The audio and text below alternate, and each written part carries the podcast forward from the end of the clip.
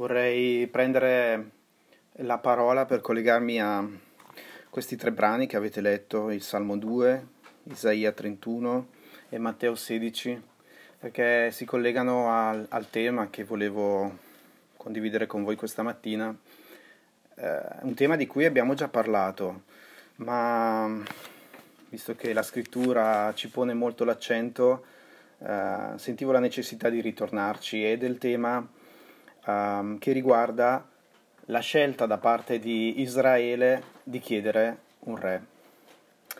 E nel brano di Isaia abbiamo visto eh, proprio questa tendenza del popolo a voler confidare nei carri e nei cavalieri e non nel santo di Israele. E è questo proprio il principio, principio chiave che sta alla base uh, della ribellione di Israele nel voler chiedere un re.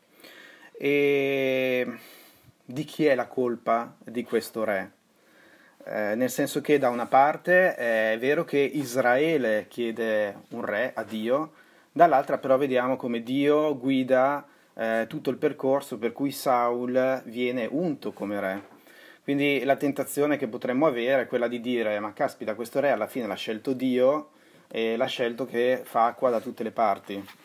Però dall'altra parte non dobbiamo dimenticare che questo re e con queste esatte caratteristiche è stato chiesto a Dio da parte di Israele. E ci sono tanti passi nel primo libro di Samuele che ci evidenziano questa cosa ed è importante che eh, non ci lasciamo ingannare perché normalmente siamo chiamati a dire oh povero popolo che re che gli è capitato no? oppure dire oh povero re, ma che popolo ha, come fa a governare un popolo di questo tipo? E invece quello che ci fa capire la scrittura è che eh, Israele è pienamente responsabile del re che si è scelto e non solo il re è responsabile nei confronti del suo popolo. Per cui il peccato del re diventa anche il peccato del popolo e le opere malvagie compiute da Saul nella sua vita avranno conseguenze sul popolo di Israele anche dopo la vita di Saul, perché questo è il, po- è il re che il popolo si è scelto. E quindi a scanso di equivoci eh, questo concetto viene ribadito numerose volte eh, da Samuele, chiaramente Samuele parla per, per opera dello, dello, Spirito Santo e quindi era il profeta che Dio aveva scelto. E vorrei ripassare con voi alcuni passaggi perché ce ne sono tanti in cui viene ribadito questo concetto. Eh, il primo passaggio si trova in 1 Samuele al capitolo 12, ai versetti 11 e 12. 1 Samuele 12.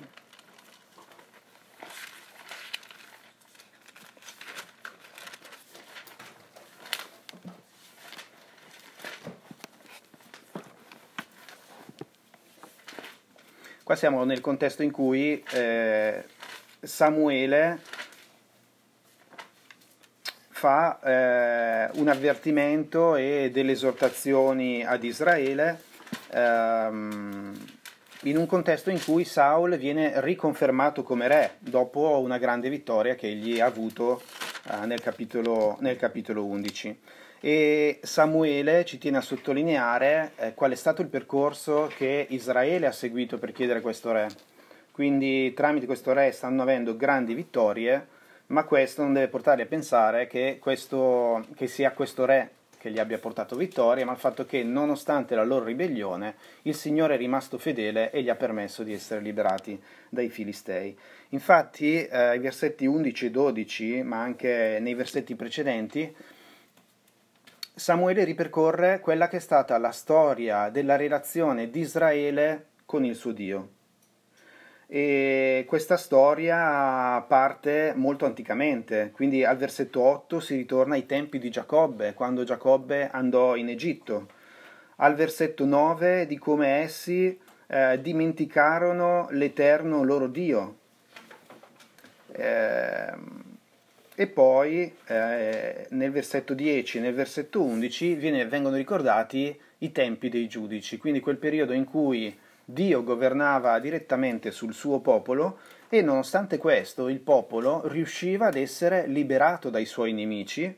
E addirittura al versetto 11 leggiamo che eh, proprio grazie ai giudici suscitati da Dio, eh, alla fine ehm, Israele, c'è scritto, vi liberò dalle mani dei vostri nemici tutti intorno e vi veste al sicuro. E Israele chiede proprio questo, nonostante abbia vissuto un periodo no, in cui i nemici tutti d'intorno sono stati sconfitti semplicemente dal governo di Dio, e quindi è Dio stesso che li faceva vivere al sicuro, nonostante questo arriva un momento in cui essi vedono arrivare questo Nahash, il re degli Ammoniti, e davanti a questo Nahash che gli muove guerra si dimenticano di tutto quello che Dio ha fatto per loro e di come li ha difesi in passato da minacce ancora più grandi. E a quel punto Israele si incaponisce e dice no, eh, noi non vogliamo più che tu sia tu a difenderci, davanti a un glorioso re straniero abbiamo bisogno anche noi di un re uguale a quello eh, che hanno gli altri per poterli sconfiggere. E qua leggiamo al versetto 12 che Israele è perentorio. No, un re deve regnare su di noi. E Samuele dice, mentre invece è l'eterno Dio che era il vostro re. In battaglia non vogliamo più essere condotti da Dio, ma vogliamo essere condotti, eh, in Isaia abbiamo letto, vogliamo essere condotti dai carri e dai cavalieri dell'Egitto. No? Questo è successo successivamente, ma il principio è sempre lo stesso. Eh, ci mette più sicurezza essere come gli altri, avere le stesse forze degli altri per poterli sconfiggere, piuttosto che confidare nella forza dell'Eterno che fino ad oggi ci ha liberati. E quindi, eh, come dire, riconsacrando Saul, Samuele eh, torna a sottolineare che ecco, questo è il re che vi siete scelti. Versetto 13 leggiamo, Or dunque ecco il re che avete scelto e che avete chiesto. Ecco l'Eterno ha costituito un re su di voi. Quindi in questa fase quello che Dio ha fatto non è stato altro che assecondare una loro richiesta testarda. E la richiesta testarda di questo popolo è confermata da diversi passaggi. Alla fine Dio, davanti alla loro testardaggine, gli dà un re che abbia esattamente tutte le caratteristiche che sono state richieste dal popolo. Se noi andiamo al capitolo 10, quindi torniamo indietro di una pagina, al ehm, versetto 23-24, siamo nel momento in cui Saul viene presentato come re al popolo. E leggiamo questa cosa particolare, no? Al versetto 23, corsero a prenderlo di là perché egli si presentò in mezzo al popolo ed era più alto di tutta la gente dalle spalle in su. Poi Samuele disse a tutto il popolo, Vedete colui che l'Eterno ha scelto? Non c'è nessuno in tutto il popolo come lui. Così tutto il popolo mandò grida di gioia e disse, Viva il re. Ecco, una cosa che colpisce qua è che ehm, il primo biglietto da visita che Samuele presenta al popolo per qualificare questo re è che è alto più di tutti gli altri. E questo ci fa pensare proprio al fatto che era quello che cercavano. Hanno visto questo Nash che probabilmente era alto, eh, imponente, più grande di tutto il popolo che si presentava in guerra contro Israele. Noi vogliamo un re come Nash, l'ammonita. Probabilmente questo Nash ammonita era molto alto e Dio gli ha dato un re che fosse molto alto. E infatti è la prima qualifica, infatti loro tutti eccitati, ah sì, ma come alto, è vero, è vero, viva il re! Ma eh, cioè, non lo conosce nessuno, però siccome è alto, bello e assomiglia a Nash, ci piace, è proprio il re come hanno le altre nazioni e sicuramente ci salverà dal nemico e eh, la responsabilità del popolo, che cercava un re bello, alto, forte e valoroso come quello delle nazioni, è ancora più alta perché Dio non è che glielo concede alla prima richiesta, ma prova diverse volte a fargli cambiare idea. Se noi ritorniamo ancora indietro di qualche pagina al capitolo 8 che abbiamo già letto, eh, quando inizia questa storia del richiedere un re all'Eterno, Sappiamo che all'inizio Samuele non la prende molto bene, poi l'Eterno gli dice guarda, non hanno rigettato te, ma hanno rigettato me come re. Ora dunque ascolta eh, la loro richiesta, ma prima va e riferisci quali sono i diritti del re. E lì Israele ha ancora una possibilità di cambiare idea, perché Samuele va da loro e gli dite guardate, mi avete chiesto un re secondo le nazioni, a parte il fatto che ve lo darò bello, alto, che assomiglia a Nash, sappiate che Nash, in qualità di re delle nazioni, fa anche una serie di altre cose che al versetto 8 sono, eh, al capitolo 8 sono riassunte con l'elenco di un verbo che si ripete sei volte. Dal versetto 11 leggiamo egli prenderà, al versetto 13 egli prenderà, al versetto 14 egli prenderà, al versetto 15 egli prenderà, al versetto 16 egli prenderà, al versetto 17 egli prenderà. E al versetto 19 leggiamo, ciò nonostante il popolo rifiutò di dare ascolto alle parole di Samuele e disse no, avremo un re sopra di noi, così saremo noi come tutte le nazioni, il nostro re ci governerà, uscirà alla nostra testa e combatterà le nostre battaglie. Cioè, il popolo, eh, cioè, c'è stato, Samuele è stato chiaro, guardate questo, pop, questo, questo re non vi darà qualcosa, ma si prenderà la gran parte di quello che avete. Siete sicuri che volete questo re? E loro dicono sì, lo vogliamo perché così funziona in tutte le nazioni e lo vogliamo anche noi. Quindi questo re deve assomigliare a Nash, come il re di tutte le altre nazioni, alto, bello, sia un guerriero, combatta con noi e il riassunto di questo prenderà è che noi vogliamo che ci domini, ci strizzi di tasse e si prenda tutto ciò che vuole, che riassunto in altre parole, vogliamo un re che abbia un ego spropositato. Perché alla fine è questo, che accentri tutto intorno a sé, a sé, perché l'obiettivo delle nazioni è che il re abbia una apparenza gloriosa e per avere un'apparenza gloriosa deve prendersi tutto quello che il popolo ha per farsi bello, ricco, pieno di eserciti eh, e avere un'apparenza formale, un po' come succede oggi nei governi delle nazioni, è importante che il palazzo eh, di chi governa abbia un certo aspetto, che incuta timore, paura, che rappresenti ricchezza, gloria, che sia la rappresentanza di un popolo eh, pieno di, di potere e pieno di ego, possiamo dire. Per cui è Israele che ha chiesto di avere un re così e Saul incarnava esattamente queste caratteristiche benché all'inizio della sua giovinezza l'abbiamo visto come un giovane educato di una famiglia valorosa, da questo momento in poi, cioè dal momento della quarta prova di cui non abbiamo parlato delle puntate precedenti, Saul inizia a manifestare quello che veramente è, il re che Israele ha sempre cercato. Per cui in, eh, in tutta la sua vita, in tutte le sue scelte, metterà sempre al centro se stesso, la sua gloria, anziché la gloria di Dio. E questo quindi, vi dicevo, risulta particolarmente evidente in eh, questa quarta prova a cui siamo arrivati. Se vi ricordate le volte precedenti abbiamo visto come tramite una serie di prove eh, l'Eterno, tramite Samuele, ha dimostrato che questo era il re che veniva unto da Dio secondo il curriculum vitae richiesto da, da Israele e ehm, tre prove si sono realizzate, manca la quarta prova che si realizza a Gilgal e questa era la prova che avrebbe provato la fede oltre che la regalità di Saul. Eh, possiamo leggere questo al capitolo 12, torniamo un pochino più avanti.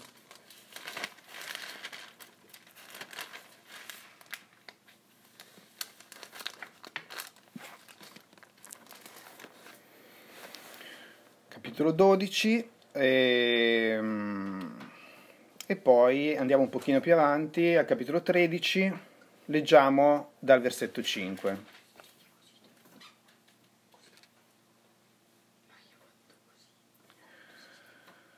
Anche i Filistei si radunarono per combattere contro Israele, con 30.000 carri, 6.000 cavalieri e gente numerosa come la sabbia che è sul lido del mare.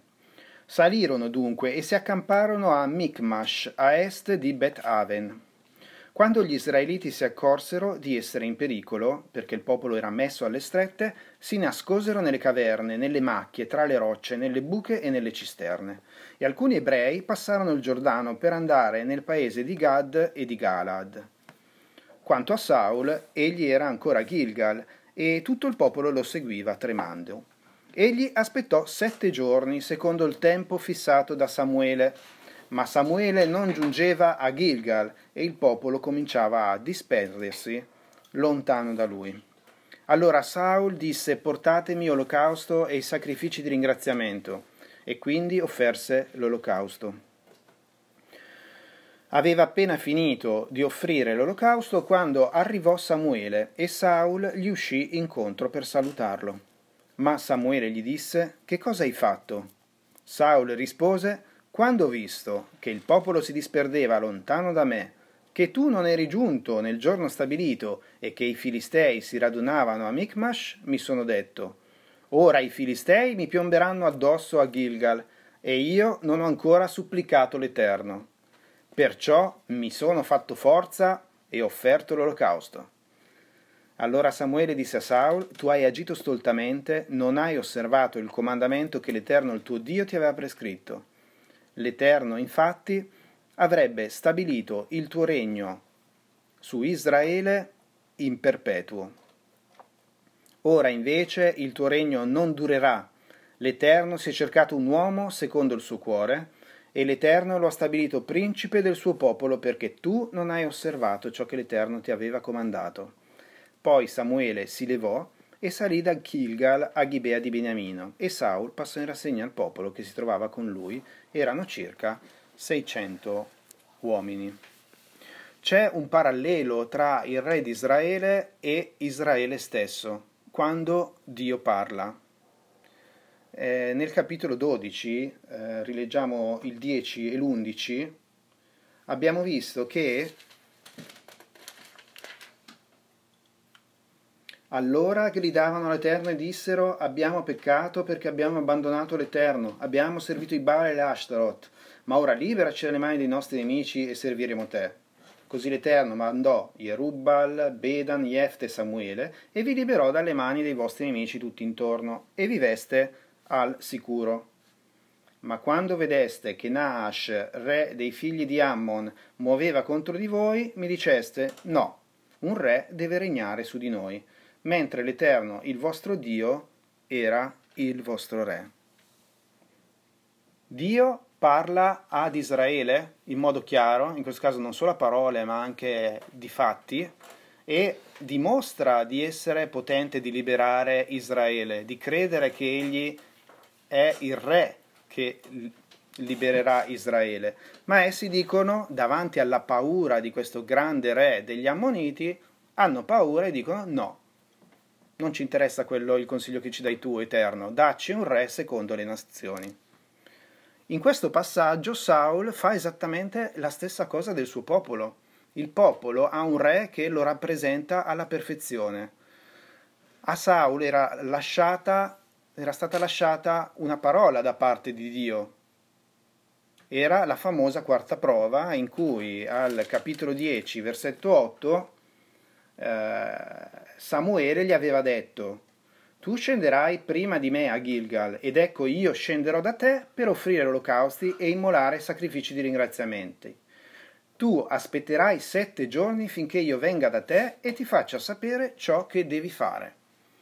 Quindi anche Saul, come Israele, ha ricevuto la parola di Dio, un'indicazione molto chiara, aspetta sette giorni, io arriverò e quando arriverò ti dirò cosa devi fare come, come, Israele, Saul si trova davanti a un esercito che leggiamo al versetto 5 del capitolo 13, che è grande come la sabbia del mare.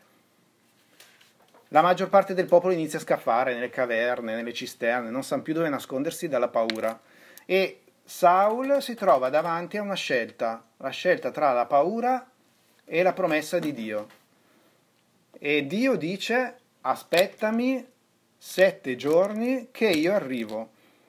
Ma il tempo passa, si fa sera, eh, un po' prima che finisce il settimo giorno, Saul eh, non ce la fa più. Cioè, che figura faccio io col popolo qua tutti scappano, che re sarò mai? E a quel punto ecco che esattamente con lo stesso principio che ha mosso il popolo di Israele a chiedere un re, Saul si improvvisa sacerdote e sacrifica lui l'olocausto al posto di eh, Samuele. Quindi anche da questo parallelismo vediamo esattamente che Israele ha un re che lo rappresenta alla perfezione, cioè si comporta nello stesso modo. E eh, questo avvenimento ci porta anche a fare una riflessione importante su quel nemico che è la paura, cioè che è un nemico che ha attaccato Saul, ha attaccato Israele, ma penso attacchi anche noi eh, quotidianamente. Eh, per cui eh, la paura si manifesta normalmente nei momenti difficili, quando le situazioni sembrano più grandi delle forze che abbiamo in noi. E quindi in quel momento abbiamo due, voti, due voci che ci parlano. Possiamo immaginarci che alla destra abbiamo la parola di Dio che ci fa delle promesse che a volte sono difficili da, da credere e dall'altra parte abbiamo la nostra ragione. E possiamo dire che la parola normalmente, la paura normalmente si fonda sulla nostra ragione. E cosa ci dice la paura. La paura di solito è ragionevole, no? Perché ci dice se qualcosa deve andare a male, lo farà sicuramente. Quindi, eh, cioè, eh, viene chiamata anche legge di Murphy questa. Cioè, se c'è qualcosa che può andare male, sicuramente succederà a me. E ci facciamo prendere da, dalla paura. Mentre dall'altra parte c'è la parola. La parola si fonda su qualcosa che Dio ci ha detto e spesso dal punto di vista della ragione può sembrare una follia.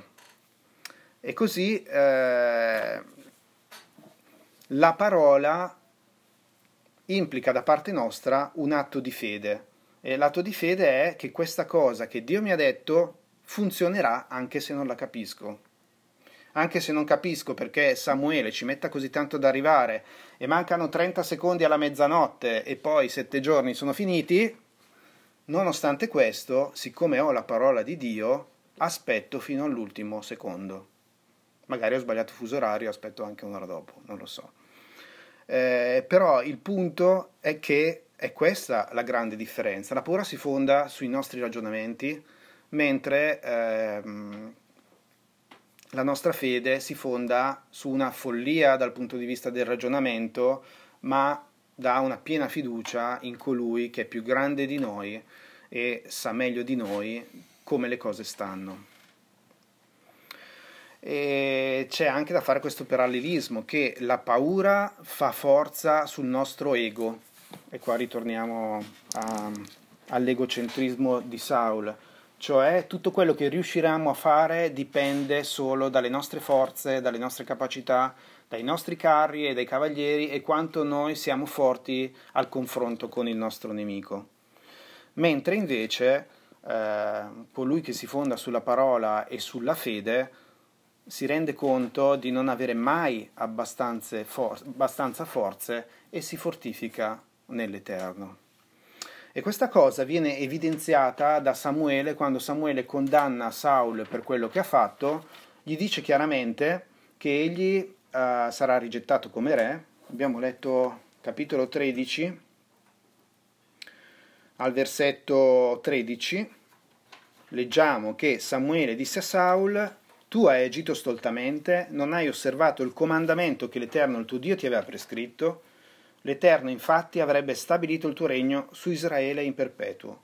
Ora invece il tuo regno non durerà, l'Eterno si è cercato un uomo secondo il suo cuore e l'Eterno lo ha stabilito principe del suo popolo perché tu non hai osservato ciò che l'Eterno ti ha comandato. Questi due versetti hanno eh, una profondità più grande di quanto apparentemente eh, possiamo, possiamo, capire, perché qua eh, il Signore oltre a condannare il comportamento di Samuele, sta anche anticipando la scelta di un nuovo re per Israele. E, e, questo è un grande atto di misericordia e di grazia di Dio nei confronti del suo popolo. Perché io vi ho dato il re che volevate. Avete fatto un grande errore, ma io non permetterò che il vostro errore vada oltre. Mi sceglierò un altro re che non solo avrà caratteristiche di valore, coraggio, eccetera, ma avrà quella caratteristica più importante di tutte che voi non avete ricercato nel re che mi avete chiesto, ma di cui invece avete bisogno, e io la darò al prossimo re. O meglio, io cercherò un re che già ce l'abbia. E quindi qua anticipa il fatto che il prossimo re, cioè Davide, sarà un uomo secondo il suo cuore il primo re non aveva il cuore di Dio perché non era, tra, non era nel curriculum richiesto da Israele. Israele non voleva un uomo secondo Dio, perché sennò sarebbe rimasto con Dio. E invece ha chiesto un re perché voleva un uomo come quello delle altre nazioni. Ma eh, Dio li asseconda fino a un certo punto, poi interviene nella sua grazia perché su di loro governi un re migliore di quello che hanno preteso e richiesto. E così annuncia che l'Eterno si è cercato un uomo secondo il suo cuore. E proprio eh, questo contrasto tra Saul e Davide, che caratterizza un po' tutto il libro di Prima Samuele, rappresenta proprio questa contrapposizione tra colui che mette l'ego al centro della sua vita e colui che mette invece il Signore al centro della sua vita. E sia Davide che Saul si trovano in diversi momenti della loro vita nelle stesse situazioni di paura, di pericolo estremo, ma reagiscono in due modi completamente diversi. Di Saul, quale abbiamo letto al capitolo 13 al versetto 12, che davanti alla paura di questo esercito grande come la sabbia che gli piombi addosso, che cosa fa Saul? Leggiamolo bene. Mi sono fatto forza e offerto l'olocausto. Ho trovato forza in me stesso per farmi coraggio e fare l'olocausto noi ritroveremo Saul capi- eh, Davide al capitolo 30 in una situazione praticamente identica. In 1 Samuele 30, al versetto 6, Davide, leggiamo, fu grandemente angosciato perché la gente parlava di lapidarlo. Avendo tutti l'animo amareggiato, ciascuno a motivo dei suoi figli e delle sue figlie. Ma Davide come si comporta in questo grande pericolo di morte? Anche lui ha paura. Abbiamo letto che fu grandemente angosciato, esattamente come, come Saul, ma non si fortificò in se stesso come cercava di fare Saul, ma Davide si fortificò nell'Eterno, il suo Dio. Una sola parola cambia, io e Eterno. Qual è la fonte della nostra forza? Quindi la situazione è la stessa, ma un cuore completamente diverso. E quindi eh, Samuele, quando eh, condanna il comportamento di Saul, fa riferimento poi alla venuta di Davide. E a questa venuta di Davide si fa riferimento anche nel Nuovo Testamento. Eh, la venuta di Davide è particolarmente importante perché da Davide poi nascerà qualcuno che noi conosciamo molto bene. E in Atti, capitolo 13, tra l'altro in, nel capitolo 13 degli Atti viene citato il Salmo 2 che ha letto Laura, per cui eh, questa mattina si collegano tutti i passaggi che, che abbiamo letto. Se andiamo in Atti al capitolo 13, al versetto 33.